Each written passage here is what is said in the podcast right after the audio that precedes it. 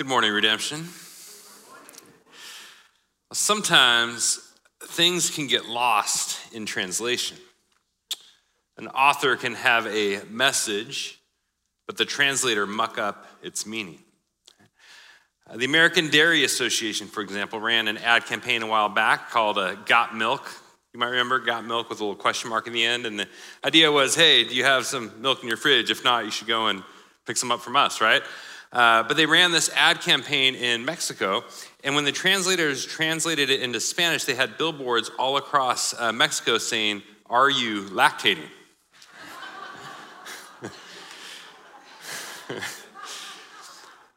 Different meaning, right?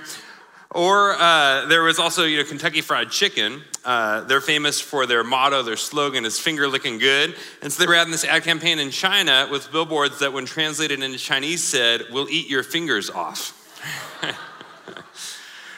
Or one more, Pepsi. You may remember had a zombie themed campaign a few years back, and the uh, idea was these zombies on the rampage, and uh, the idea was Pepsi makes you come alive, right?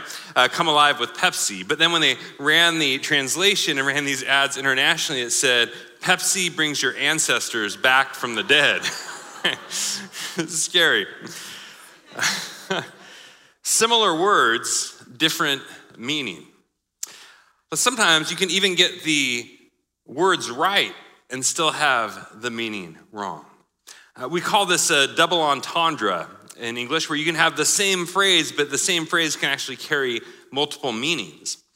They've seen this over the years with the number of uh, humorous newspaper headlines that have run with unintentional double entendres, such as there was one that ran a uh, newspaper headline that said, Miners refuse to work after death.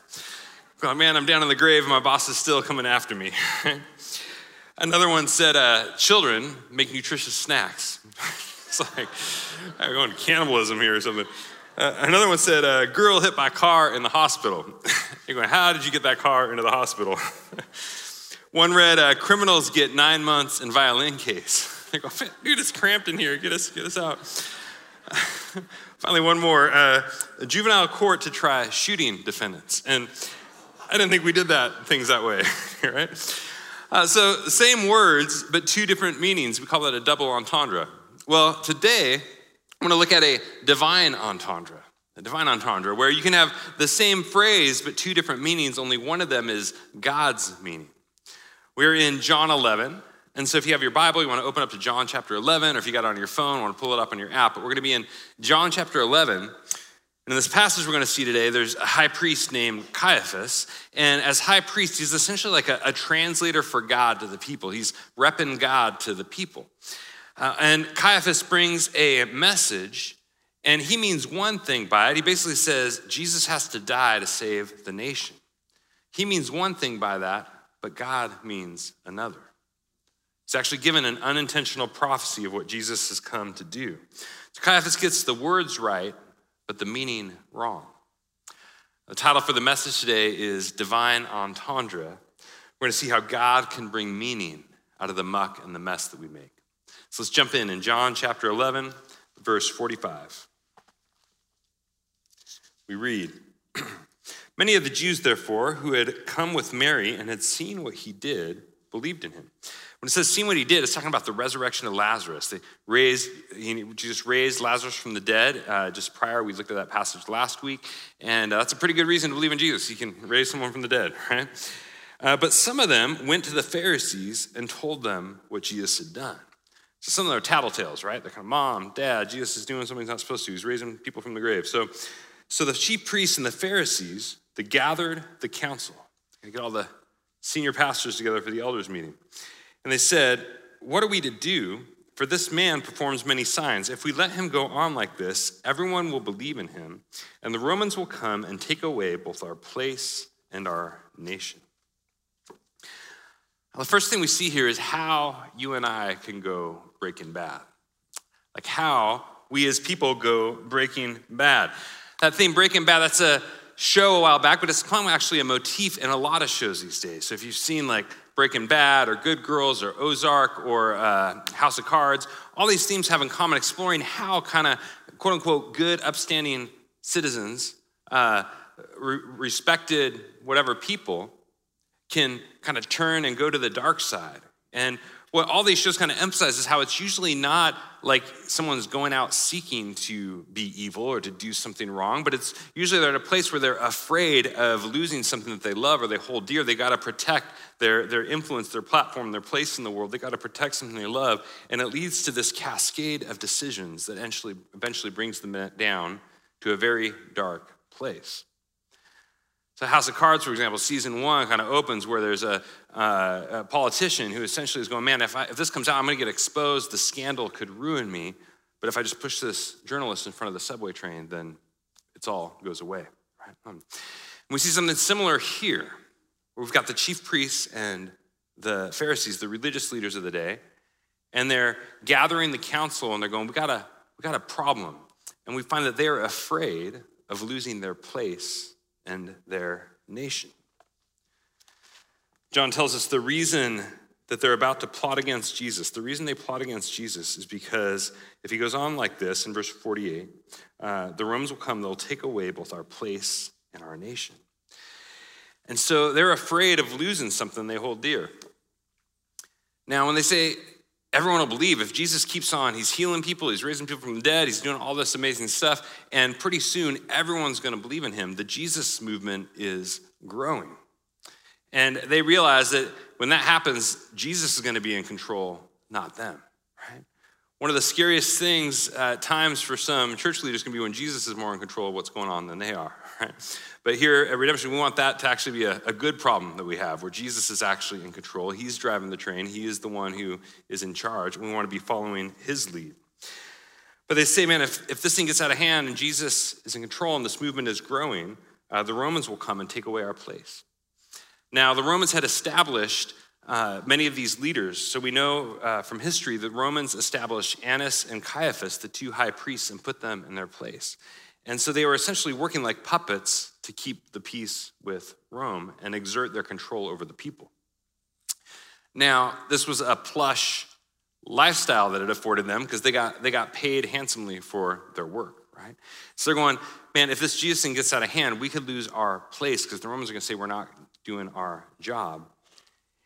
And they could crack down on this movement and our nation get taken away. One of the things that's interesting to me is that their public reasoning is different from their private reasoning, right? Like the public reason that they give for standing against Jesus is blasphemy. But their private reasoning behind closed doors is, dude, he's a threat to our power and our control. And you would be surprised at the things that you will do to protect your power and your control when it feels threatened, even by Jesus. Hmm. One famous example of this is uh, the Lance Armstrong story. I don't know if you've seen, there's a documentary that came out a while back called uh, The Armstrong Lie, and it was uh, exposing kind of a documentary on the story of Lance Armstrong, what's been called by many the greatest deception in sports history. And so Armstrong was a hero. You're talking about someone who had won seven Tour de France, uh, won the Tour de France seven times, that had beat cancer and come back, who was in the hospital visiting kids. I remember when I was younger, we all had like the yellow wristbands, the Livestrong wristbands, you know, so he's at the height of infant, international popularity and fame and prestige, and he's got this massive platform and he's using it for these really good things. Uh, but behind the scenes, uh, there were some dark secrets, right? He'd been uh, doping, and so uh, he and others like had been using performance-enhancing drugs and different things to beat out the competition. And it was interesting, even this documentary, like some of the lengths to which they would go. Like having blood drawn at one oxygenated level and then going and doing the testing, and then later having the doctor on the ride to the race, like inject you with the oxygenated blood again. Uh, crazy stuff like that. But what was most fascinating about the documentary was it said, uh, this isn't really a story about doping, it's a story about power and what people will do to hold on to that power. Because part of the craziness what happened was when there were whistleblowers who were on the loop, in the loop, and knew what was going on and were threatening to blow the whistle on Lance, uh, the lengths to which he leveraged his influence, his prestige, his money, his celebrity, his power to crush them and destroy and ruin their lives simply because they sought to speak the truth. Now, I don't think Lance went into it thinking I'm, I'm, I'm going to do this thing, but like many of us, we all have in us the ability to break bad when we fear the potential of losing something that we value. Lance was afraid of losing his place and his nation, so to speak, his platform and what he'd accomplished. And there was a quote by him in the movie I found interesting. He said, I like to win, but more than anything, I can't stand the idea of losing because to me, that equals death. And I wonder how many of us to lose can feel like threatening death. And it raises the question for you and for I are you willing to lose your platform to follow Jesus? Are you willing to lose some of your prestige or your popularity, if it comes down to it, to follow Jesus? Are we willing to count the cost and go, even if it means this, Jesus, I am still in, I am still going to follow you? I was talking uh, this last week to uh, someone who was an atheist, and we'd had some public conversations as an atheist and all. And someone had he, he'd read uh, my book. Someone kind of referred it to him to it, and he had a couple other encounters. And then after we talked behind the scenes, he comes to me and he goes, "Hey, actually, I've started following Jesus." I'm like, "What? That's crit. Wow, that's cool. You know, like, well, well, then why? I was talking to you out there as an atheist in front of all the people, you know. He said, Well, I started following Jesus. And he's like, But I, can you help me navigate? He's going, like, the reality is, as soon as I come out uh, uh, uh in public with this, like, I'm going to lose probably my platform, my, my follower, my people who are um, following my work because of this. And, and so he's in a spot of going, Hey, I got to count the costs of publicly following Jesus. I've talked with uh, many friends in Vietnam and Cambodia over the years, uh, where I did a lot of work in the past, and a number of Vietnamese and Cambodian leaders who talk about a big part, a common thread in many stories is where they decide, hey, I, I want to follow Jesus. Jesus got a hold of their lives. One of the biggest obstacles or threats was going, man, if I do, my family will likely disown me. And for some, they did. They're like, man, if you start following Jesus, you identify with that. It felt like a betrayal against uh, their family identity, other things. So uh, they're going, man, I love my family. And especially in a culture where that's like just so central to one's life and identity. I love my family.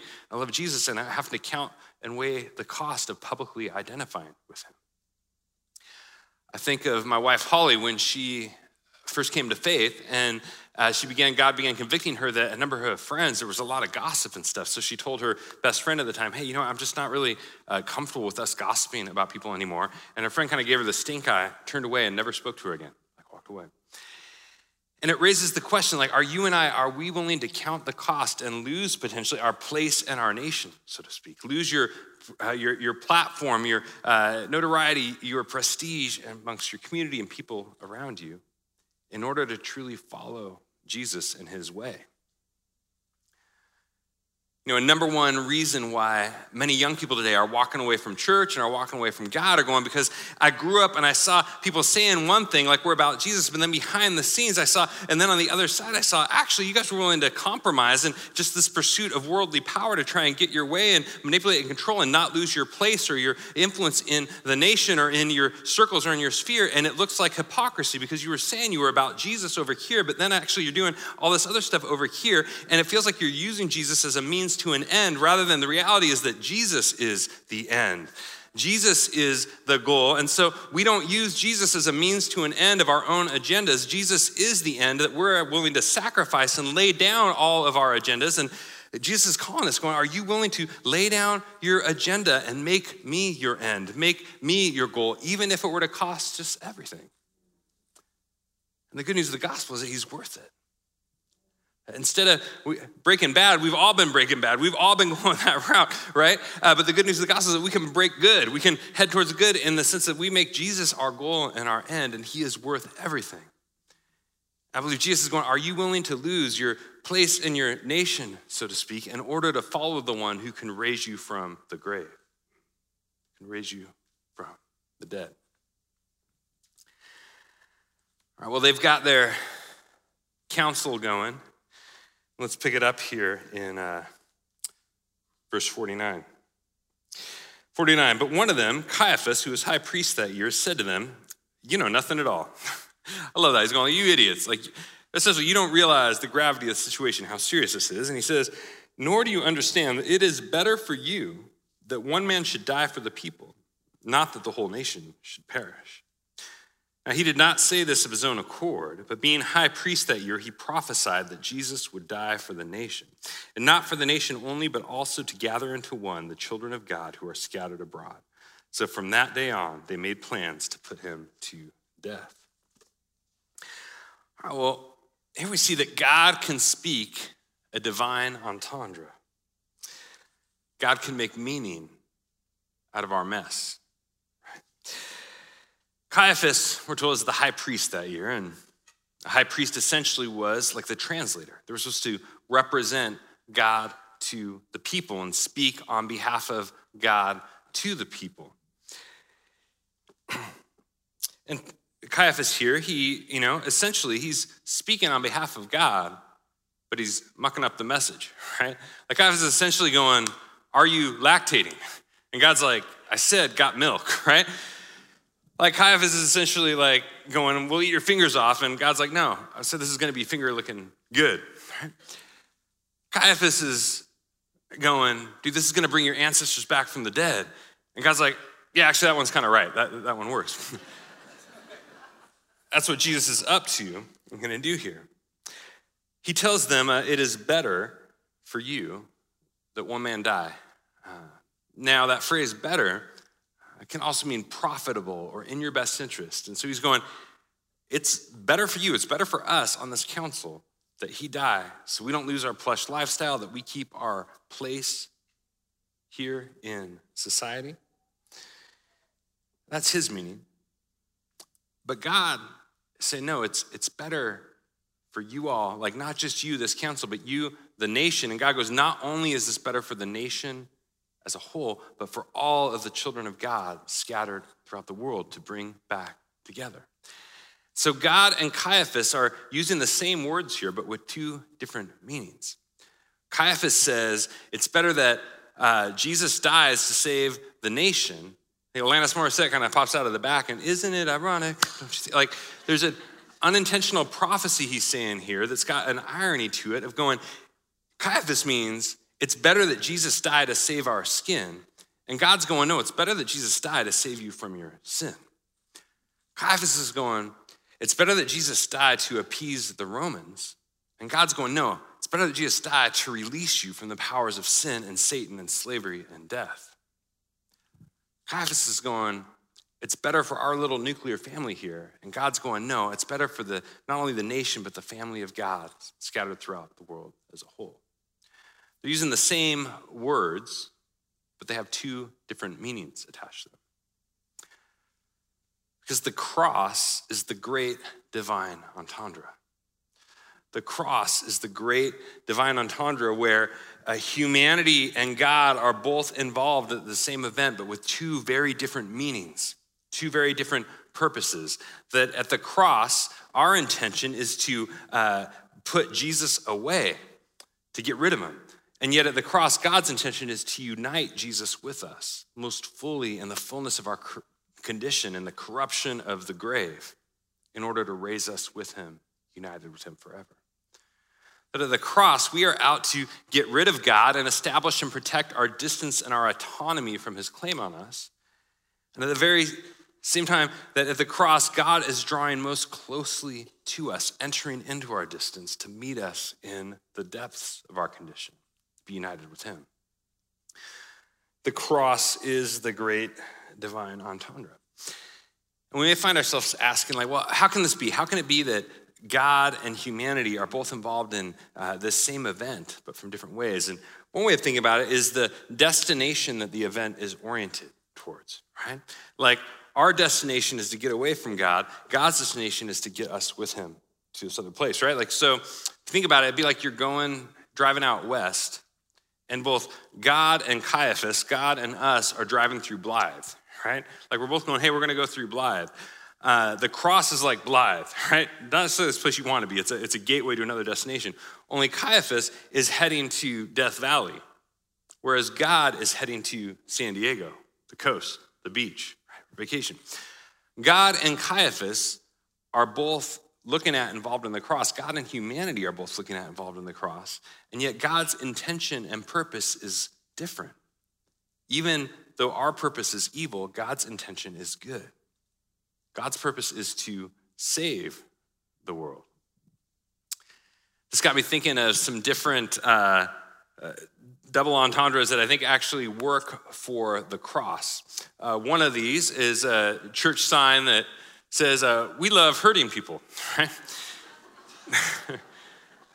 now, all the difference gets made on whether that word hurting is a verb or an ad- adjective, right? Now, Caiaphas is kind of going, uh, verb, right? He's going, hey, we love hurting people. We love hurting Jesus. What Caiaphas and what we are out to do is to hurt Jesus in order to get rid of him, to protect the place and the nation. Only what God is up to on the cross is going, no, I love hurting people. God's using the adjective going, because I love hurting people in a world that has been ravaged and torn apart by sin, I am meeting them in the depths of the muck and the mire and the mess they've made in order to redeem and restore and make whole by uniting you and I with His self. The cross declares that yes, God loves hurting people. He enters into the hurt and the pain with us. It's interesting when Caiaphas says it's better that one man die so that the nation will not perish that word perish, it's the same word that John used earlier in the famous John 3:16. God so loved the world, he gave his only son, whoever believes in him would not perish, right? Would not perish. Jesus came that you and I might not perish because God loves people who are hurting and has gone all the way to the cross to unite with us and to bring us back with himself. Another double entendre, uh, there's a phrase I used in my first book back in the day uh, that was God is on a mission to get the hell out of earth, right? And now, uh, that phrase, though, it's double entendre. It can work two ways. Uh, on the one way, it's sort of the caricature, the uh, false gospel, a, a, way that is not true, would be to say that uh, God is on a mission to get us the hell out of earth. That would be an escapist story where God's like, man, the world's such a mess, and so uh, beam me up, Scotty, get me out of Dodge, just kind of get me out of here. What we find in the gospel is no, it's not that, it's that God is on a mission to get the hell out of us on earth. That Jesus has gone to the cross to conquer the power of sin, death, and hell, and to make you and I and his church a place where heaven has come to earth, that we are reconciled, places where things are on earth as it is in heaven in you and I, and that his kingdom is breaking in and pushing the forces of sin and darkness and hell out. God is on a mission at the cross to get the hell out of earth. And this means that God can make a meaning out of your mess, out of the mess and the muck that you've made. There may be some of you here this morning, you're going, man, some of the mistakes I've made, if you knew uh, the, the, the things that I've done, the addictions that I've fallen into, the people I've wounded, and God's going, actually, I can take the addictions, I can take the brokenness, I can take the areas that you have been wounded, I can actually use those to make you a minister of healing to others. God can actually take the hard parts of your story and use them redemptively to bring grace and truth into the lives of others. I love uh, Henri Nouwen had a phrase back in the day wounded healer. God uses wounded healers, He meets us in our wounds, and He uses the healing He brings to us to bring healing into the lives of others. And for some of you, I wonder if there are words that people have spoken over your life, into your life, that have been like Caiaphas, that have been mistranslations, mismeanings of what God would actually say to you. Maybe those words have been spoken by translators, so to speak, people who are supposed to represent the voice of God in your life. Maybe that was a, a father who misrepresented the Heavenly Father. Maybe that was a spouse who misrepresented Christ as husband. Maybe that was a friend who misrepresented Christ as our brother and our friend. And God, I believe, wants to fix the wrong meanings that have been spoken. So maybe they told you that you were worthless, and God goes, No, that was a mistranslation. The real thing I'm saying is that you are worthy because of Christ and his blood shed and what he has done for you. You are worthy to be exalted uh, on high with Jesus and his people forever, seated at the right hand of, seated with him by the right hand of the Father. Maybe the words you had spoken into your life word, man, you'll never amount to anything. And God wants to tell you this morning no, you never had to amount to anything because my grace is sufficient for you and my power is made perfect in your weakness. And so you don't need to perform for it. You need to strive for it. You don't need to try and, and leap for it and grasp it. I have come to you to bring you value and worth, and you amount to, I gave everything to be with you, and your value is not in how good you are, it's in my goodness for you. There may be some of you who the message you heard from a bad translator was that, man, I never loved you. And Christ, the husband of his church, says at the cross, I've always loved you. Christ has a bad translation, and one of the reasons I have entered the muck and the mire at the cross is to bring my new uh, divine entendre to the messed up human meanings of the sin and broken world that has messed up the bad translations. And Jesus is going, man, stop going to the translator. Now you can come to the source, right? You no longer need to go to the one who messed up the meaning. You can go to the maker. You can go to our heavenly father. You can go to Jesus, our good high priest, who is better than Caiaphas, right? And who speaks a true and lasting living word into the false messages that the enemy has spoken in our broken world. The cross is the great divine entendre. One thing I actually kind of love about this, though, is that uh, God uses Caiaphas, right? Like, God uses Caiaphas, only Caiaphas looks like kind of a fool in the process. God uses Caiaphas, but he looks a bit like a fool. And it makes me think that, man, I think sometimes maybe being used by God can be a bit overrated, right? Like many of us in Christian circles, we're always saying, man, I want to be used by God. God, God, use me. God, how can I use me? And I remember hearing the late Rich Mullins once, a musician, and he was commenting on how, you know, we always say we want to be used by God, but I read through the Gospels and I go, most not many people were really needed by God to fulfill the ultimate kind of part of his plan, right? It's like, yeah, I guess there was Mary, you know, she had to give birth to him, and then there was uh, Caiaphas and uh, Pontius Pilate giving the orders to put him to death, and then maybe there's the soldier pounding the nails into his hand. And Mullins goes, most of the people who are used by God in that bigger picture, really necessary sense, were not very good people. Like a lot of them were not necessarily people you want to emulate. Then he makes this observation in the Gospel of Mark where Jesus calls his disciples. And it says that Jesus called to himself those that he wanted. Mullen's observation is I'd much rather be wanted by God than used by God. And the reality is, God can use a donkey, God can use a, God can use all sorts of things, but the cross is the revelation that God wants you. God wants to be with you. He's willing to take not only the messed up meaning and words that others have spoken, but the messed up things that you've spoken and done and the junk that you've brought, and to go, I'm actually going to place, though, my divine, I'm going to judo flip it and bring you into life and union with me and encounter you in the very midst of the gnarly things that you've done. Jesus has come to bring meaning into the mess and the muck that we've made. All right, well, there's a hit put out on his life. Verse 53, it says, So from that day on, they made plans to put him to death. And continuing in verse 54, we read, Jesus therefore no longer walked openly among the Jews, uh, but went from there to the region near the wilderness to a town called Ephraim, and there he stayed with the disciples. So Jesus is on the run, uh, the lamb is on the lam. It says, Now the Passover of the Jews was at hand, and many went up from the country to Jerusalem before the Passover to purify themselves. They were looking for Jesus and saying to one another as they stood in the temple, What do you think? That he will not come to the feast at all? Now, the chief priests and the Pharisees had given orders that if anyone knew where he was, he should let them know so that they might arrest him. First century facial recognition software. They're like, dude, they got the people out. You spot them, let us know. We want to arrest them. we find here that Jesus doesn't hide from the cross, he prepares for the cross. Jesus isn't hiding from the cross here, he's preparing from the cross. We read that Jesus went uh, near the wilderness to a town called Ephraim. We got to ask why. Why did Jesus go to this town called Ephraim? Uh, and why did Jesus go to the wilderness? You could think, well, he's, he's just trying to get away. Uh, but the reality I would suggest is I think it has everything to do with timing. Jesus knows he has to go to the cross, and here we're about 12 days from Passover, uh, but he's waiting until the time is right because the time that he's supposed to die is during Passover week on Passover.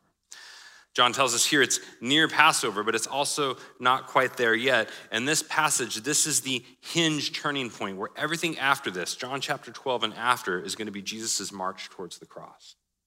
This is kind of the, the finale of everything that comes before until after this, we get the final week of Jesus' life and the week going into Passover.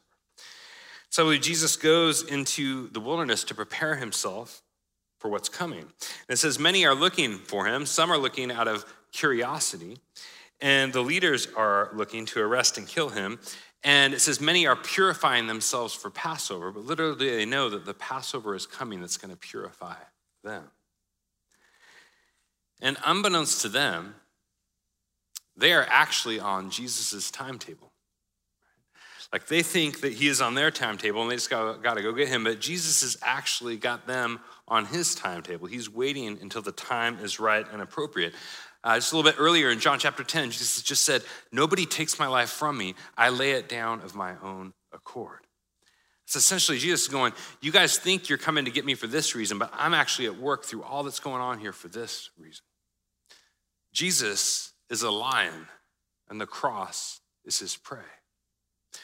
The cross is not only happening to Jesus, Jesus is happening to the cross. Jesus is up to something, accomplishing something, doing something on the cross. And what that is, is to go and find you and I in the muck and the mess that we've made and to bring meaning, divine meaning, into that and to unite us with Him so that we could be in life with Him forever. Jesus is a jaguar and he is out to devour death. The cross uh, reveals that you and I, we are wanted by God. That no one takes Jesus' life from him. He goes to the cross because he wants you and I. Once again, uh, better than being used by God is actually being wanted by God. And that's what we find in the cross is Jesus' willingness to go there. It's also worth asking uh, why Ephraim? Why does he go to Ephraim? We've been in this series on John uh, for a while now, and, and what we've seen regularly is that uh, all of John's little details are intentional. I think that name Ephraim is intentional, significant, because if you were to go back to where Ephraim first appears, it's the name of Joseph's, one of his two sons. Uh, Joseph, back in the story of Genesis. And what Ephraim means, Joseph names him Ephraim, which means to make fruitful, because Joseph says, For God has made me fruitful in the land of my affliction. I believe Jesus goes to Ephraim knowing that God is about to make him fruitful even through the land of his affliction.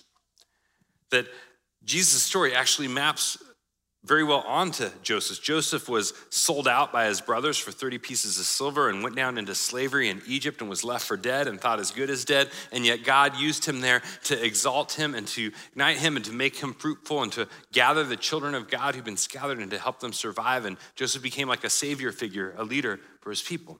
And similarly now for Jesus, he is preparing in this wilderness. He is about to get sold out for 30 pieces of silver. He is about to go down into his own Egypt, his own land of slavery and death. And yet God is going to be with him, and God is going to raise him and exalt him and make him fruitful and bring together the family of God. God will make him fruitful in the land of his affliction. Jesus is preparing for the cross, and he's praying to go there for you and for I. And this means that the invitation for us this morning is to come to the meaning maker, the one who can make meaning out of the mess that you've made. Because there may be some of you this morning who are considering on the verge maybe of breaking bad, of kind of going south, that maybe you think of yourself as like a good, upstanding, whatever person, but there's something that you're clinging hold of, clinging tight to that you don't want to lose. And in order to protect that, there may be a direction that you're planning to go. And Jesus is going, no. The invitation this morning is for us to confess those things and to break good, to turn towards Christ, who's worth it. It's worth it believe there may be others of you this morning. Again, there are words that have been spoken into your life, mistranslations of the voice of God, misrepresentations of Him. And I believe there may be some of you this morning that God wants to speak a divine meaning to. He wants to confront the falsehood and speak His truth, His meaning into it. So, we're going to take some time now to pray. I want to invite you into this time of prayer, and we want to listen to the voice of God. And uh, so if you would join me and let's, let's come to Jesus, the meaning maker, together in prayer. Jesus, I want to pray this morning, uh, Holy Spirit, that you would minister to your people. And first, God, I just want to ask, I want to bring before you. I first want to confess, Lord, if there are any areas that we've been maybe breaking bad or that we're tempting to right now, God, things, directions that we're going that we, we know aren't right. Maybe we've been trying to justify it in our head. We've been thinking it's a means to an end and those kind of things. Just want to bring those before you right now. And so you can feel free, even under your breath, or just in your spirit, to, to bring those before Jesus.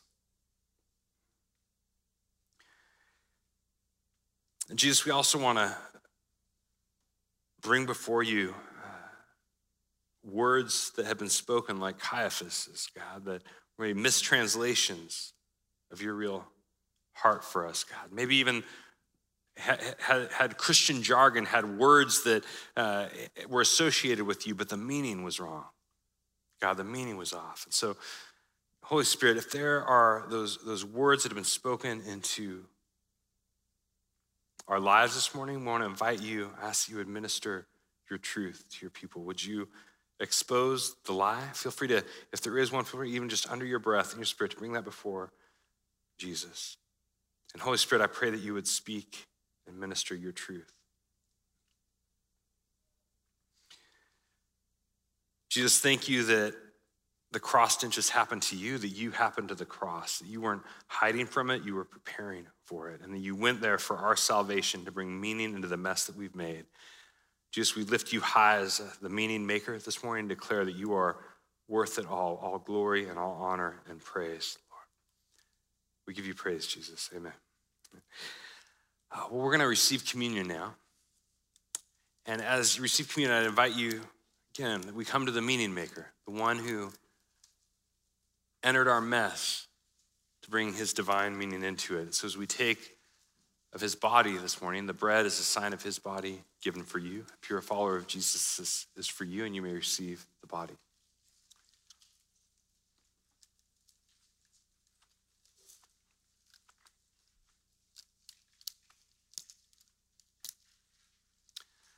Next, we come to the juice, uh, or the wine, a sign of his blood shed. Let's receive the wine.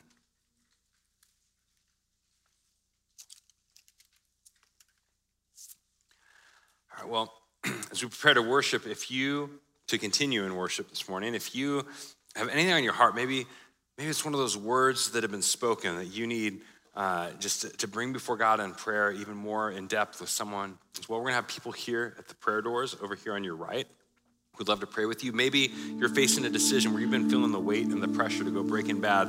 Whatever it is, there are people who would love to pray with you. So I want to invite you and encourage you to take advantage of those prayer doors this morning. And let's stand and let's worship Jesus, the meaning maker who has brought the divine entendre. He has brought meaning into the mess that we've made. And because that, he is worth all glory, honor, and all of our praise. Let's worship him.